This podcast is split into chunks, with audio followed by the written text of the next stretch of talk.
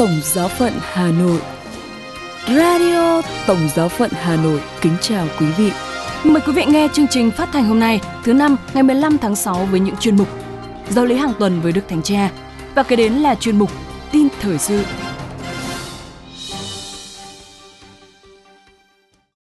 Đức Thánh Cha vẫn đang trong quá trình điều trị tại bệnh viện Gemelli.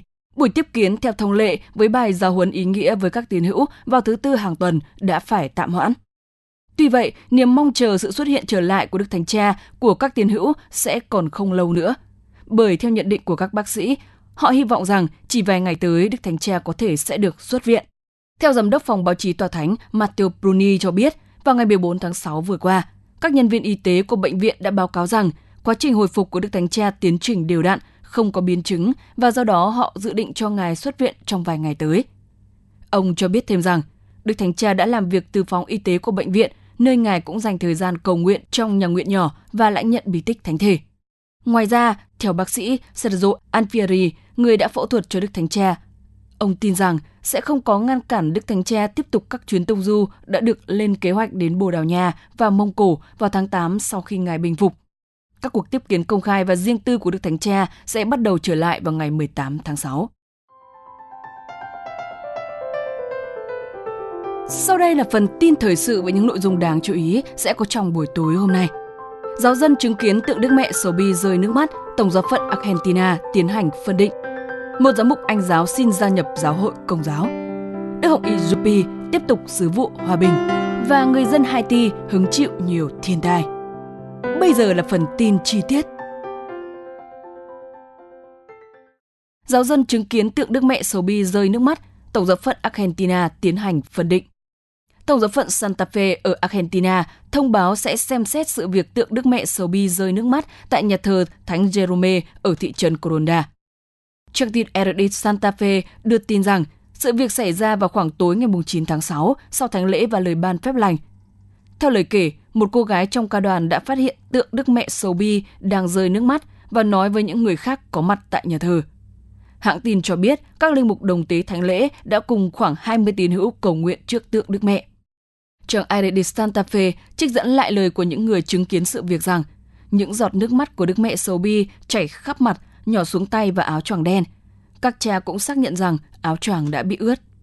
Một nữ giáo dân kể, điều đó khiến chúng tôi vô cùng xúc động. Chúng tôi chưa bao giờ tưởng tượng rằng có thể chứng kiến cảnh tượng này. Khi thấy những giọt nước mắt của Đức Mẹ, tôi khóc cả đêm, đến giờ vẫn còn rưng rưng. Chúng tôi coi đó là một phép lạ, cô nói thêm. Đức Tổng giám mục Sarah Fenoy của Tổng giáo phận Santa Fe de la Veracruz đã liên lạc với các linh mục địa phương để tìm hiểu tình hình và thực hiện một số công việc nhận định. Ngài giải thích với đài Aredizito rằng giáo hội sẽ bình tĩnh xem xét tình hình. Điều trước hết chúng tôi phải làm là tôn trọng quyền riêng tư của cô gái và gia đình, bởi vì cô bé là trẻ vị thành niên. Chúng ta phải rất cẩn thận, kể cả các linh mục, giáo hội và giới truyền thông. Đức Tổng giám mục nói. Ngoài ra, Ngài cũng mời gọi tôn trọng lời kể của các tín hữu đã chứng kiến sự việc này, vì đó là một việc đánh động rất mạnh đối với họ. Về quy trình nhận định, Đức Tổng giám mục giải thích rằng bước đầu tiên sẽ yêu cầu giáo sứ gửi bài báo cáo tường trình về sự việc và đánh giá ban đầu. Sau đó là gặp gỡ những nhân chứng, xác định các vấn đề liên quan đến giáo lý của giáo hội và sự tôn sùng của các tín hữu.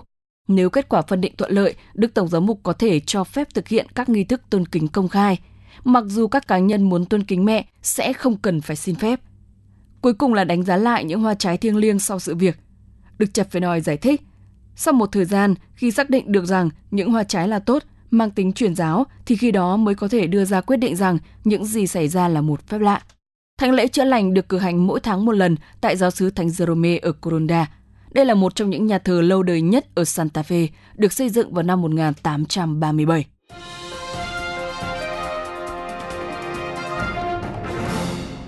Một giám mục Anh giáo xin gia nhập giáo hội Công giáo. Vào ngày 2 tháng 7 tới đây, tại nhà thờ Thánh Basil và Thánh Gladys ở Rogerstone World, nguyên giám mục Anh giáo Richard Penn sẽ gia nhập giáo hội Công giáo. Ngài được biết đến là một giám mục Anh giáo xứ Wales đầu tiên chuyển sang Công giáo. Nguyên giám mục Richard Penn sinh tại London năm 1956. Ngài đã kết hôn hơn 40 năm trước và có hai con trai.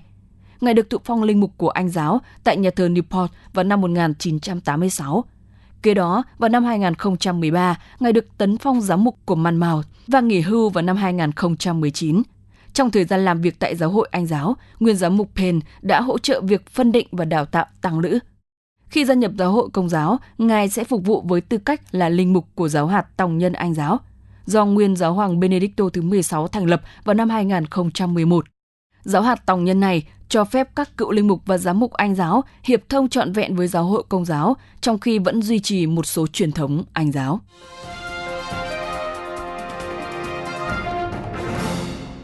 Đức Hồng Y Zupi tiếp tục sứ vụ hòa bình. Vào chiều thứ Ba ngày 13 tháng 6 vừa qua, bên lề buổi giới thiệu một cuốn sách mới ở Roma, Đức Hồng Y Matteo Zuppi, Chủ tịch Hội đồng Giám mục Ý, cho biết Ngài vẫn đang tiếp tục thi hành sứ mạng mà Đức Thánh Cha trao phó với việc giúp làm lắng dịu tình hình chiến tranh giữa Nga và Ukraine. Sau khi viếng thăm Kiev, thủ đô Ukraine, Đức Hồng Y muốn thực hiện giai đoạn 2 với cuộc viếng thăm Moscow. Đức Hồng Y đã đến thủ đô Ukraine vào ngày mùng 5 và ngày mùng 6 vừa qua và đã gặp Tổng thống Zelensky, đồng thời trong một lá thư của Đức Thánh Cha cho Tổng thống Ukraine.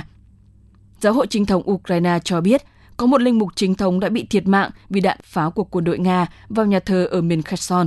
Vị linh mục 69 tuổi tử thương ở thành phố Biloset vào ngày 13 tháng 6. Trước đó, ngài đã giúp đỡ những người bị tổn thương vì lụt do vụ phá hủy đập nước ở miền đông nam Ukraine. Theo tổ chức Kitô hữu chống chiến tranh, đã có khoảng 50 giáo sĩ bị giết trong chiến tranh giữa Nga và Ukraine. Từ năm 2014, hơn 500 nhà thờ và địa điểm tôn giáo bị phá hủy, trong đó phần lớn là các nơi thờ phượng của chính thống giáo.